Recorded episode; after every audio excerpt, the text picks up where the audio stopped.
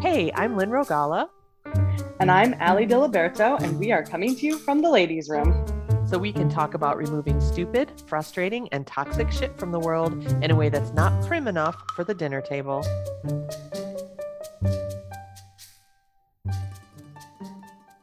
Okay, welcome back once again to the ladies' room. How far we've come. Yes, and I've said once again because I know you're cranky because we're having audio problems. I was cranky before that started. That's true. And so we've decided that it we've been restarting, but now if Ali has audio problems, I'm just going to say the code safe word beaver and she will switch her audio and we're just going to roll with the punches. And then I will take all my clothes off at the same time. I think you should do it first just to be safe that it's not your clothes interfering That's with your audio. Coming to you naked from the ladies' room. From the ladies' room. I mean, for all everyone knows, we've been naked this whole time. It's true. We won't get into those those things. I read something, somebody posted something this week on Facebook that was so funny. They said, if you're totally naked and you want to feel more naked, put your shoes on. That's awesome. Isn't it? Because you really do feel super naked if you're naked with your shoes on. You're like so aware of your nakedness. Yeah, because shoes are like the last thing you would ever wear by Yeah. itself. Yeah, the cognitive dissonance of being naked with shoes on, your brain's like me, no, me, no, me. That's fantastic. Is streaking still a thing? I'm just thinking about like the times in my life where I know people who've been running naked with their shoes on. And then I I- was wondering if that was still a thing or if that was like something from the 90s. I I think it was before that, but I'm thinking, I'm wondering how many behaviors have changed now that everyone has a phone in their pocket. And they see everybody naked all the time. Well, that might be true also. Um, like running back and forth naked across your bedroom. yeah, do a naked TikTok where you dance around. but I think you know those things that you did that that were like ephemeral i wonder if people don't do like a streaking is ephemeral right like not only are you nobody recording you but you're running so that nobody can really see but now Oh, with ev- that everyone- could be immortalized. and it could be freeze framed which Oh, is yeah. and zoomed in Yeah, so it's like maybe not great. not only does everyone have a phone in their pocket now it's a pretty decent camera Right. so you'd be Yeah. having like flapping genitals in high, high def it looks like no, no. I yeah, saw that's not great. I saw a naked skydiving video one time and it was ridiculous. that's fantastic. if you can picture the flapping, everything was flapping. was it a man or a woman? There was it was a group. So there oh was some- no. like any any kind of flapping that you wanted to see was available in this video. Well, I'm glad we're on point with our preferred topics. Yes, we've that gone we in a can strange cover in the ladies' room. and, I love it. and this is even our second attempt and it this was not any part of the first attempt. This is way better than the first time. You're Agreed. So see, when God closes a door, he opens a window he offers you to take your clothes off and put on your sneakers. to a naked skydiving video. Okay. So we're on deadline because Babcha is back in Tucson and she's headed over here for steaks very right. soon. For anybody who doesn't know, what's a babcha? Babcha is a Polish grandma. And, Eric, and your husband's mommy is Polish. Yes, my Polish hus- Yes, yes. My husband is first generation American. I used to laugh when Riley was baby. I'd be like, she's half Polish, 50%. I'm not Wow. 50% anything. That's true. He's like Heinz 50% 57. Polish. Yeah, she's 50%. She's second generation American. Isn't that insane? It is kind of amazing. I met a guy the other day who was visiting from Puerto Rico, and I was like, oh, my grandfather's Puerto Rican. And he looks at me because I'm very white, and he looks at me, and I'm like, yeah. He goes, hmm. like literally, he says, hmm. I'm like, well, I know I look really white, but I am a quarter Puerto Rican. And he was just like, hmm. I go, I have the Puerto Rican temper to prove it. And then he laughed and believed me. Yeah, like watch, keep saying hmm and watch me get mad. right? And hmm. It's it's interesting too because um like a few years ago that racist twat Ann Coulter was um she was proposing she proposed that the only people who were able to vote in the US needed to have four grandparents who were born in the US. Yeah, that's insane. It is. And what's interesting is she was targeting that at brown people. For sure she was targeting that at brown people. Why? But I'm like because Wait, she's why? a racist twat, Because- I said. No, but I mean, why does that especially apply to brown? Okay, No, in her mind, in her mind, having okay, four grandparents idiot. I understand. born here means you're white. Like Wow. in her mind, a white person has been here a super long time. But with that four grandparent rule, not only would my daughter not be able to vote here, her, her dad, my husband wouldn't be able to vote. And in fact, would would Riley's children be able to vote? No, Riley's children would not be able to vote here. My grand, no, Riley's children would be able to vote because you, Oh yeah, that's well, right. depending who Depending she on who she married. Yeah, you're right. You're right. who's the mathematician now. Well, I was Just more kidding, thinking like her grandparents being my parents, but yeah. But We've learned like that your math skills are impaired by other people's stupidity. So keep true. that in mind. it's so furious. Um, I stopped listening to you at this point, but it is interesting because I wouldn't be able to vote. you didn't have four grandparents born here. Both of my mom's parents, my grandpa. I just started this story saying my grandfather was from Puerto Rico. Yeah, but Puerto Rico was it part of the U.S. at that point or not? Well, let's be all honest that nobody really thinks that the that of Puerto Rico is part of the U.S. But my grandmother was born in Italy, so So I just thought it was interesting because I'm like, yeah, she's being all racist and stuff. And I'm sure she wouldn't care that a bunch of white people got caught up in it, but I'm sure in her frame, no white people meet that criteria. no, I, it's true. I just have to tell this funny story. When we were traveling years ago, uh, Josie was maybe like nine, and I couldn't get it her through her head that like America wasn't just the United States, and all across Europe for weeks and weeks and weeks. I'm like, yeah, she doesn't understand that like the United States is not the only America. But then we got to Puerto Rico, and she was like, some people were like, of course, asking her, where are you from? And she just looks at them like, America. And they were just like, wow, dumb little blonde girl. Like, it was just so funny because they were just like, yep, so are we. And she's like, wow. Like, she just couldn't. I just thought it was Well, fantastic. But if they were from Puerto Rico, they were also from the United States.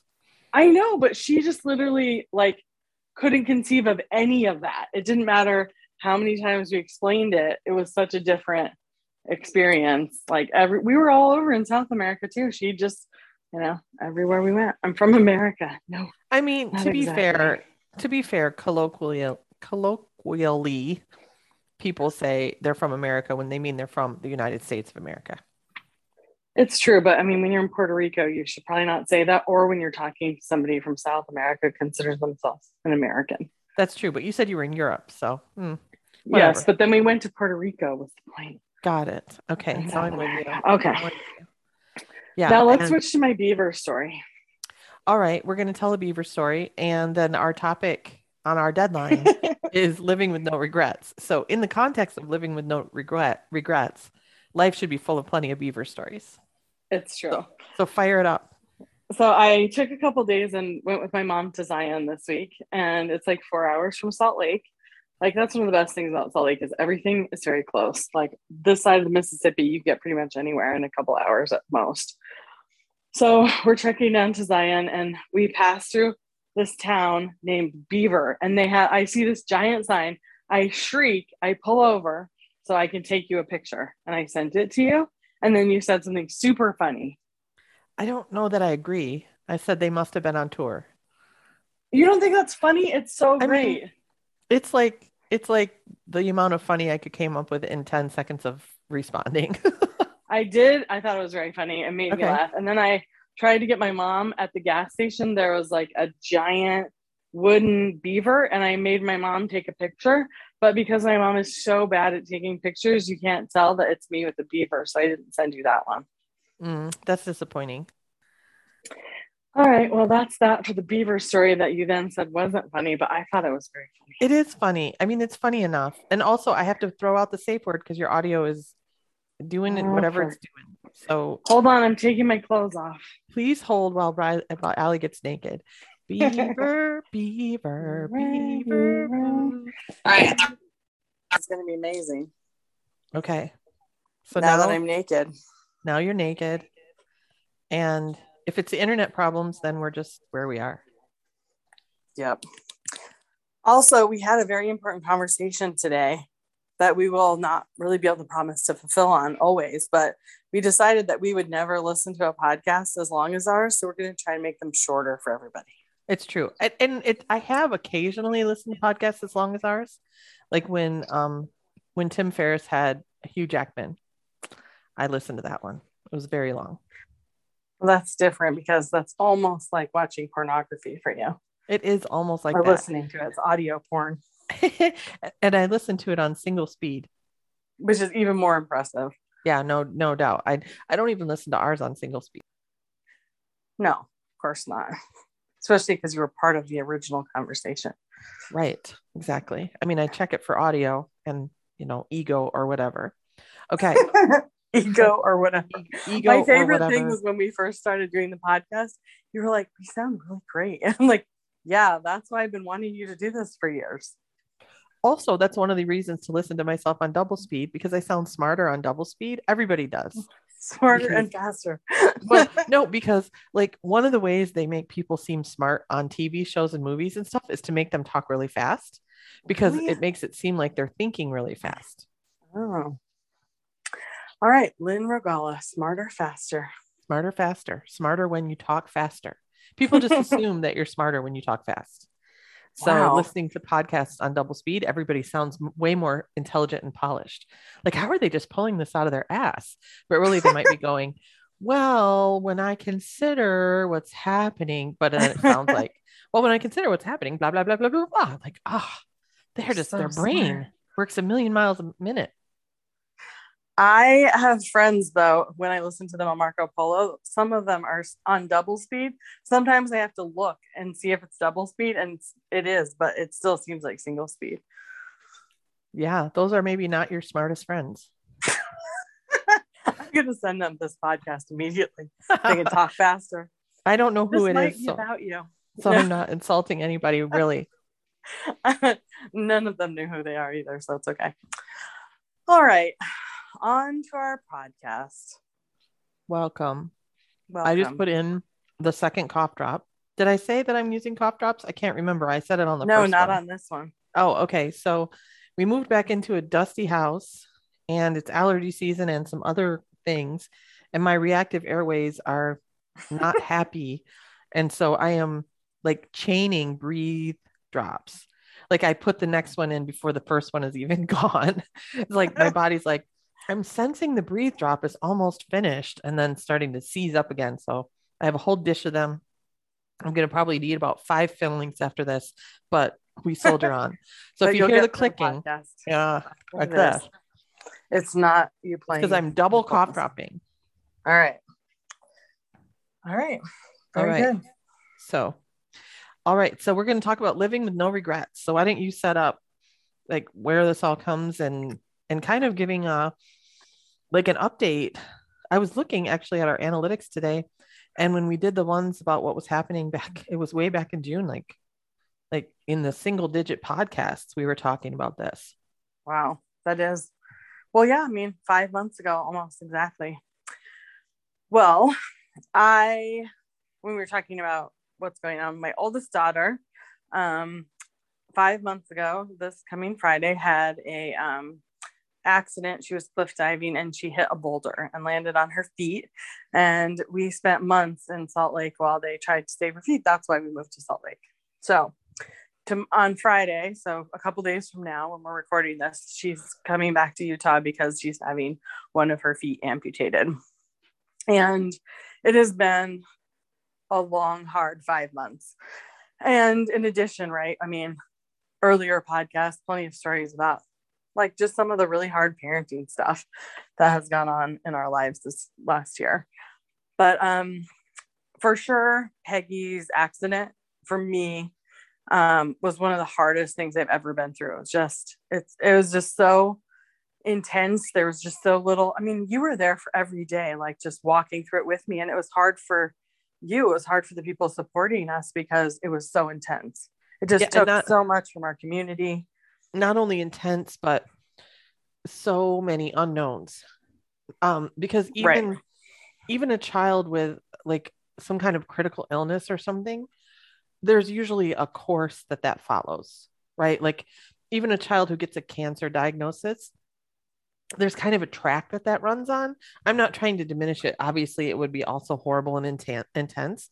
There's kind of a track that that runs on. But this injury is such a rare like a double injury of this significance and all those things. So and having was- to be away from the home your home base and all the things were so complicated.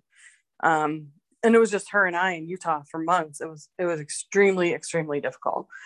So outside of telling all that story um a few i don't know a month or so ago on the podcast i was complaining and to some degree the thought like because my husband will say your reward's in heaven. I'm like screw that like i want something in this now because nothing is worth going through this. I don't care what happens in heaven.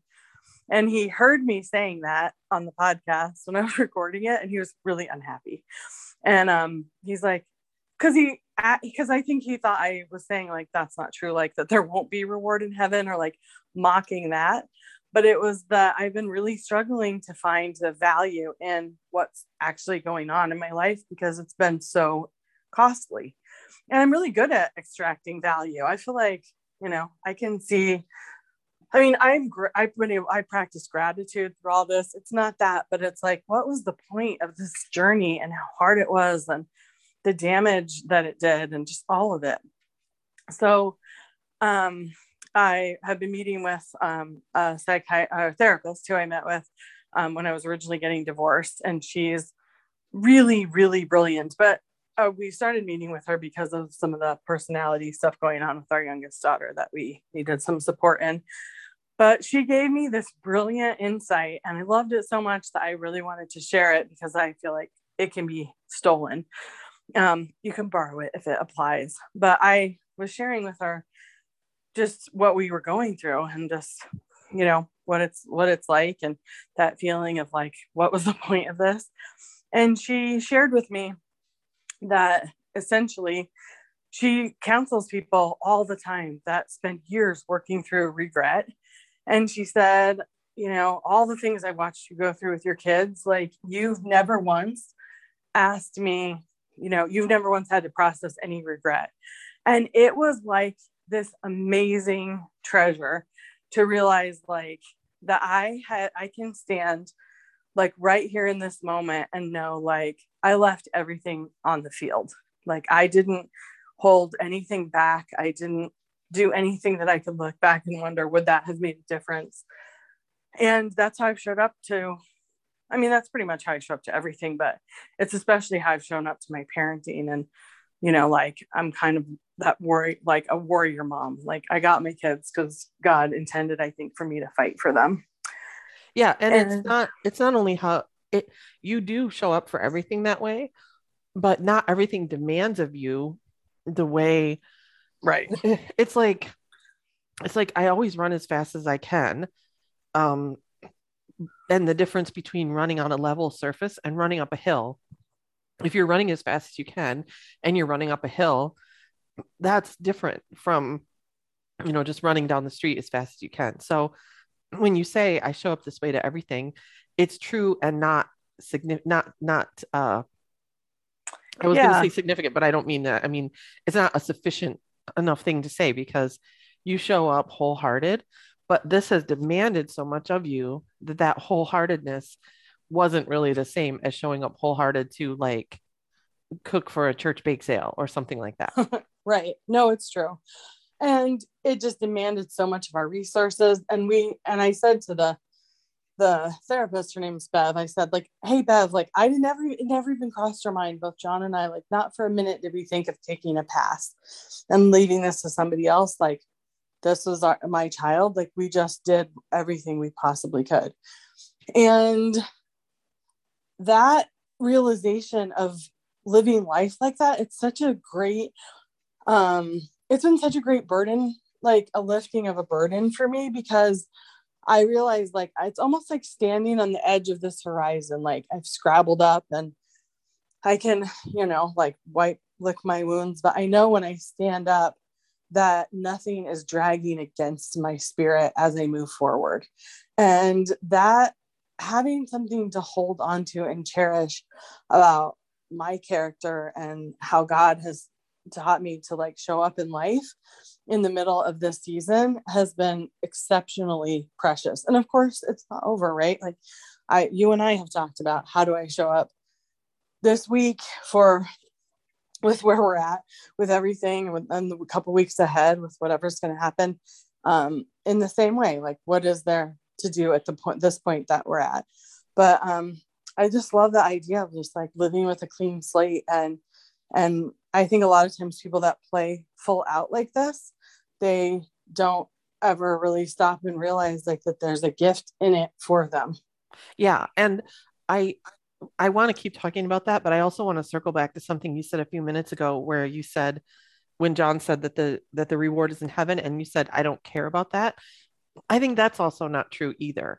because of course you do care about that. Like you want to be told that you've, you know, well done, good and faithful servant, but it wasn't um, enough. And and right, like if I had to go through this to be told, well done, good and faithful servant, like I know, sure, I'm not sure I care. And I mean, that's not really the right sentiment. yeah, this cost me so much, just emotionally and in my my it was just, i mean it was just hard so yeah, like to stand in the middle of it and go what is the what's the you know like what is the point of this um you know like why like what is there in it does that make sense yeah i i'm trying to really make a distinction because i know you don't mean that you don't care but no, it's more like there's easier ways to get that is maybe what it is right like right like i could have poured this over a situation where I mean, I'm highly competent. I can do all kinds of things. Like God could have said to me, like, go raise, you know, a million dollars for orphans. And I probably could figure that out in five months with my nonprofit background or whatever. Like I could have done a lot of good in the world. So it was hard for me to find like something of value in this for what was expended in this. Yeah, that's really what it is. Is like the reward in heaven. Most of the things that we get rewarded for in heaven also have some kind of reward here. Like if you raised a million dollars for orphans, you would be able to see the orphans being cared for and receive, you know, a feeling of right. I don't know, satisfaction. Even giving anonymously can have this like really beautiful or praying in secret, you know, all those things that you know, I think we're invited to learn not to do for show. Um, has, right, they come with satisfaction yeah. and fulfillment and that was what was really lacking in this whole experience is yeah i'm getting a reward in heaven but where's the satisfaction where's the fulfillment and not from a sense of where's everyone telling me i'm doing a good job?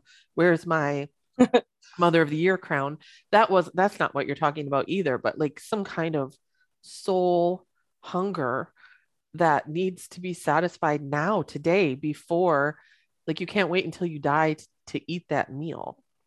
Right because there's something about like what's what's going to show up inside this investment? Like i poured all of this out. How do i show up for the next investment? Like this didn't produce anything but exhaustion which isn't true but in the moment like that's really like i was really grappling with that. And we've grappled with some hard things. And i mean like thinking about just parenting a mentally ill child who you don't know if they're ever going to be really okay in the world and making peace or being able to understand like maybe i mean you're the first person who said this but i think i've wrapped it around my heart enough now that it's mine too but maybe being josie's mom was about her having you know nine years of peace mm-hmm. that she maybe wouldn't have had otherwise like i can live with that there's a treasure in that even as heartbreaking as the rest of it might be but yeah. this experience, I just couldn't find. I found plenty to be grateful for. It wasn't even about gratitude, but it was about like a way to approach the space where I am now. And it was so lovely to have somebody go, Oh, look over here. You have this treasure you didn't even know about. and yeah. it was just great because I don't live with regret. Like, I don't live like, Oh, what if I had done this? Like, would it have made a difference? Or, man, I better not show up next time in this way. And I don't want to live my life thinking maybe next time I should take a pass because that sucked and probably wasn't worth it. But knowing that there's this cumulative way I approach life, it was really lovely. Yeah. It and I and I saw the difference. Like I I actually had to get coached on this as well. so much of my it was so hard. I wasn't kidding how much you went through and my community went through. Like it was an incredible sacrifice from everyone whose life touched mine during the season. Yeah. And um, I had a coach say, um, she told me a story of um, these monks that beg for alms. And they beg for alms in order to offer people the gift of the opportunity to be generous. And they look at that as a gift itself. Like the giver of the alms is is um, receiving as much as the receiver of the alms and that some people are put like some people in situations are given to us so that we have the opportunity to show up in a certain way which i thought was really great but even that didn't land for you the same way that the no regrets conversation did. No and like now i can hear at the time i was like i don't know what's the point of that? I mean i really couldn't like it just didn't land in my heart. Like when i hear it now i'm like yeah i mean at the time I was like, yeah, this is why I could do, you know, fundraising for nonprofits. Like you have to really believe that providing somebody an opportunity to give is a gift to them also, or else it's pretty hard to show up for asking people for money consistently. Mm-hmm. But when you really mm-hmm. care about what you're doing. So I resonated with that, but I couldn't place that with with Peggy. I'm like, Peggy, like she is the person, like just showing up in like she's the nun. I mean the monk she's the nun. Yeah. She's the monk in the story. I don't know. Yeah. Like, because I'm like, well, no, I could just give. She's not even the monk. She needed it. she's not the monk in the story. She's the opportunity to give in the story. She's the request for alms. No, really, that that's really what it was. Is like her situation and and everything that was going on with her.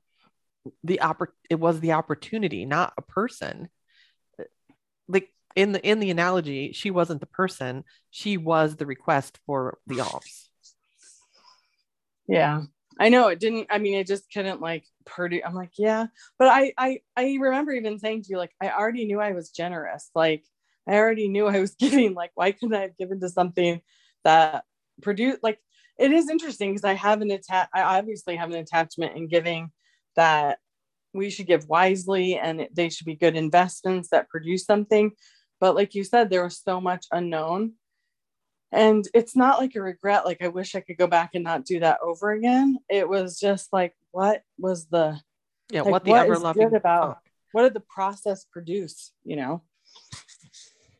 Yeah. Yeah. And that's actually a really interesting question because it kind of begs the question that everything should produce something. Yeah. And I, I mean, I do really believe that one of the things that I I don't even remember where this came from, but I know this lesson that emerged of just really feeling like I was responsible for everything I'm given and wasting it because one outcome or another didn't wasn't guaranteed or I couldn't have a certain thing like that wasn't like, that wasn't worth it. And maybe I it also happened like right before I hit 40 too. There was this feeling of like I don't like I only have this one life and I've spent so much time with my in a you know in a relationship that wasn't great and doing you know things because you know I was supposed to.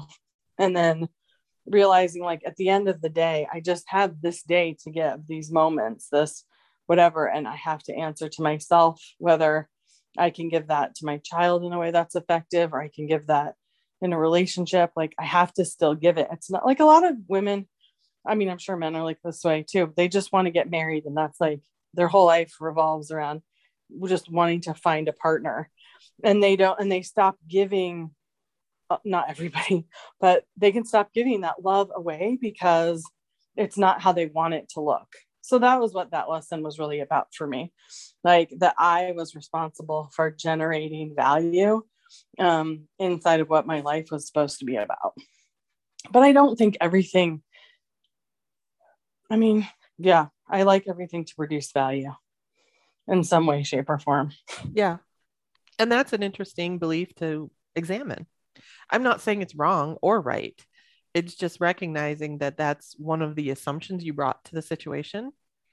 And and then looking it's also been a really effective coping skill like well this didn't go well but i can still see all this good that came out of it. And even that gratitude like wasn't enough to you know to like leverage anything. But do you not think everything needs should should or can produce something of worth? I mean, it depends on how you define produce and worth. I, I, mean, I'm in a space right now where I'm just playing around with a lot of beliefs and assumptions just to turn them around and see what serves, what doesn't serve. Because, um, like, you found the value by Bev telling you, um, th- then you can live with no regrets, right? So that was the, then you were able to say, okay, this is the value.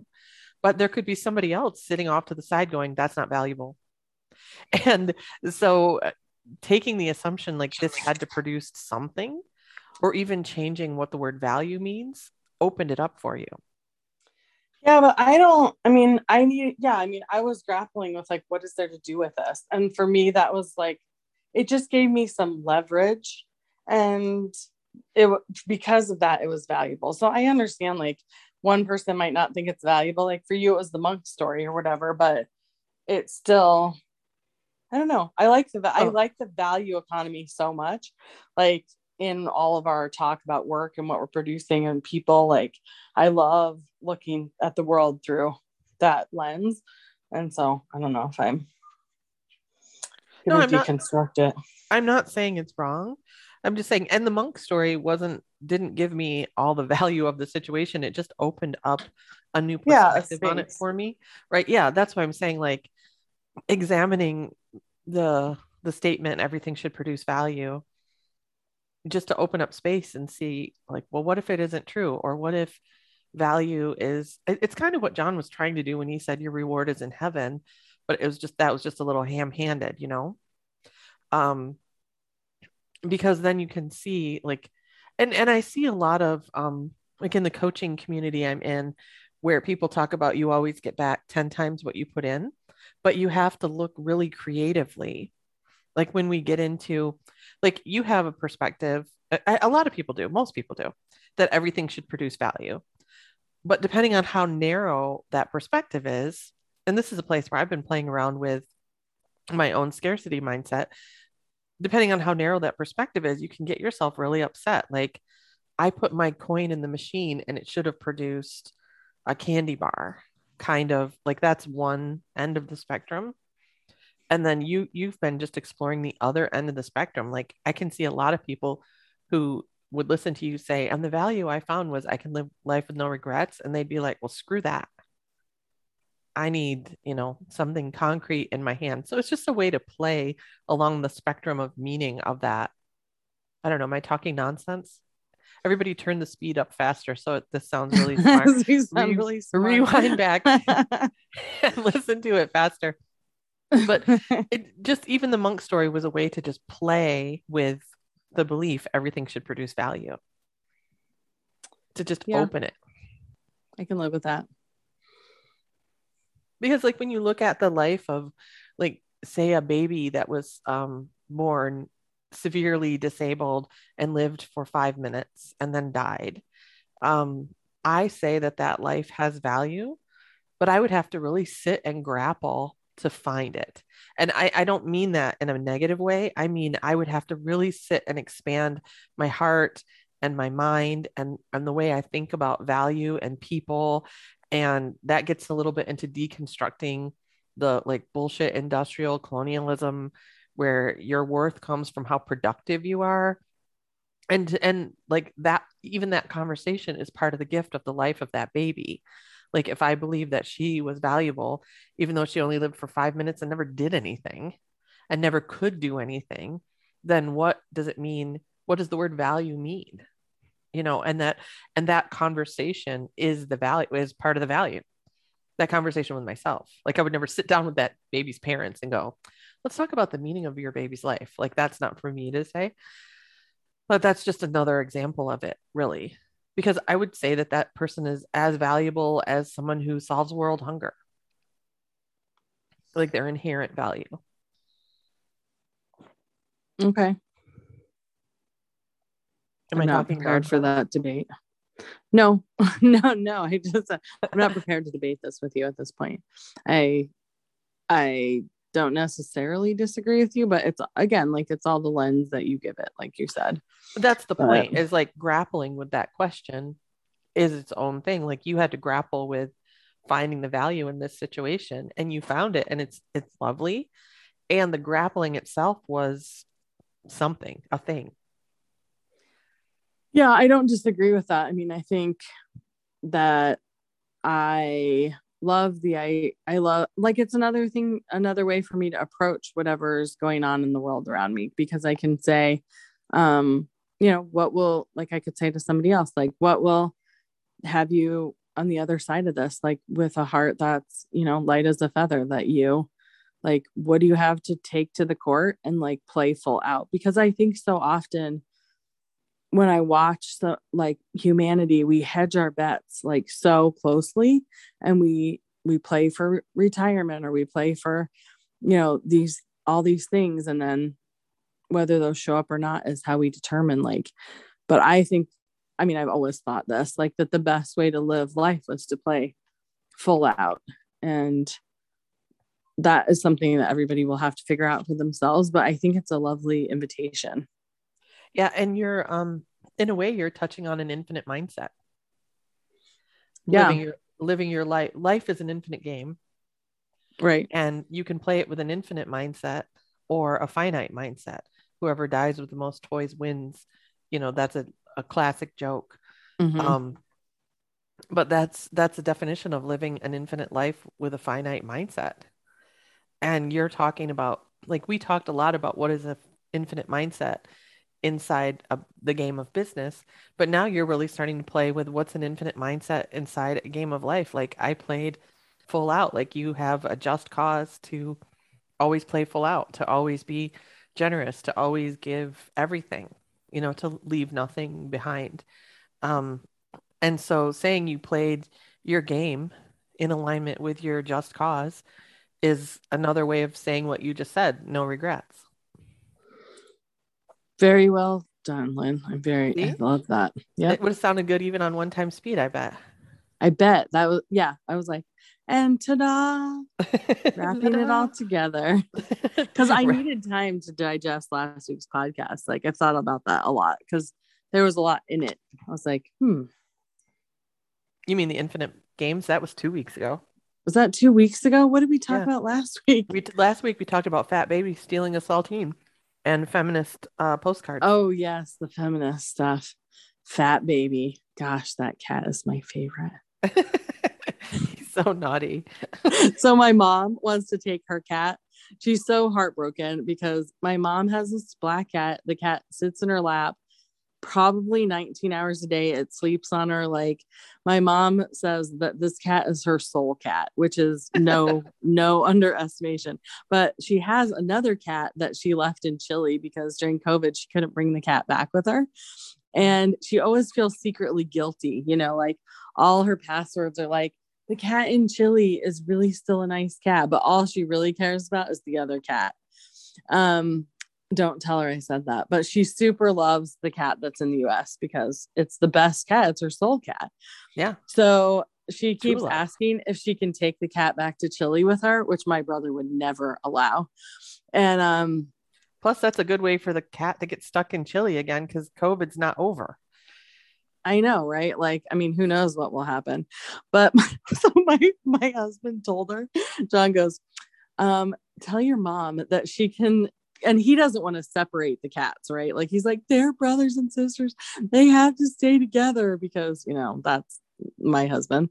Yeah. But um he said, tell that your mom that she can take the cat to or maybe I said this and then he laughed and said I was a horrible person. That's probably more how this went it sounds But more like your said- marriage my mom said so i anyway my mother was told by by way of one of her mean-spirited children or um in-law children what do you call son or her son-in-law i'm Yeah. like what do you call the in-law children there's no collective Fever. noun for that just like um one of my biggest complaints uh so now as we're moving into more like the trans movement and we have pronouns and stuff for everything, there's no good collective noun like children is a gender neutral collective noun for all of your offspring, but there is no good collective noun for your aunts and uncles and your nieces and nephews.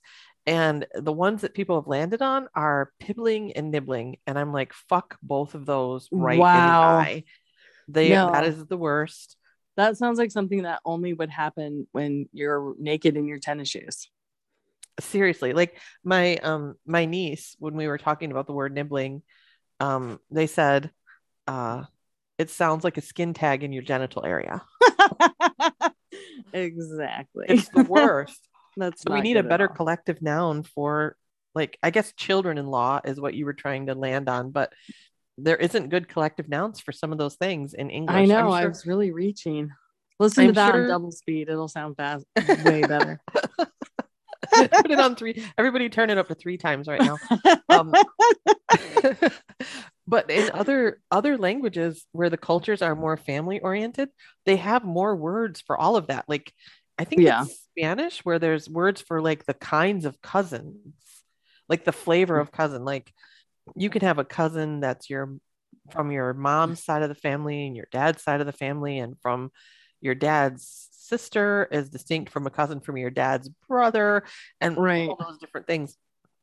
And we don't have words for any of that. So anyway continue with the mean story about tula black tula Oh man, I was just thinking maybe I shouldn't have told the story. Anyway, my mother, my poor mother, was told that she could take her cat to Chile if she euthanized her other cat. oh, oh that's terrible which got the proper reaction from my mother, which only made it worth it to torture her a little. oh she's only allowed to have one right is that the idea I don't, I don't even know.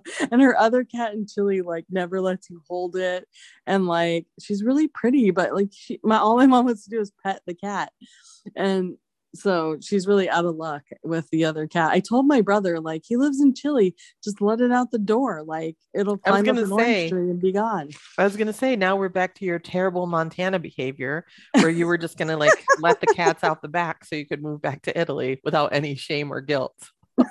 Terrible person. They'll be eaten by hawks. It'll be fine. Is I mean, it is chilly. Yeah, so that's not going to happen. My mom's going to leave her cat here and she's going to mourn every day. I'm going to send her pictures of the cat every day just to torture her. You should get her a stuffed cat that looks just like it that can sit in her lap and like get the get the kind that are weighted, like it's stuffed with beans or something, so that it's like five or six pounds sitting. Is that a thing? I don't know. I'm sure you could. We should Fine, like- definitely. Uh, but I will buy one on Amazon and put beans in it to make it weighted immediately. You should get so you can buy the things that go inside weighted bla- blankets. You Yeah. should buy a stuffed cat, rip the seam out, take out most of the stuffing, and like fill it up with the weighted. Merry Christmas. Here you go. It's just Oh like how goodness. Tula would feel if she was dead in your lap. well, now I know why my brother's the favorite.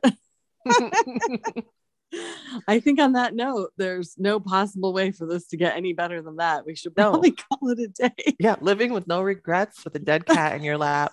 Everyone have a wonderful time, and we'll see you next time in the ladies' room. in the ladies' room. Thanks for joining us. Be sure to subscribe to catch us in the ladies' room. You can also find Lynn at A Spacious Life on Facebook, Instagram, and in Clubhouse. And find Ali at 5 Billion Entrepreneurs on LinkedIn and Instagram. Thank you.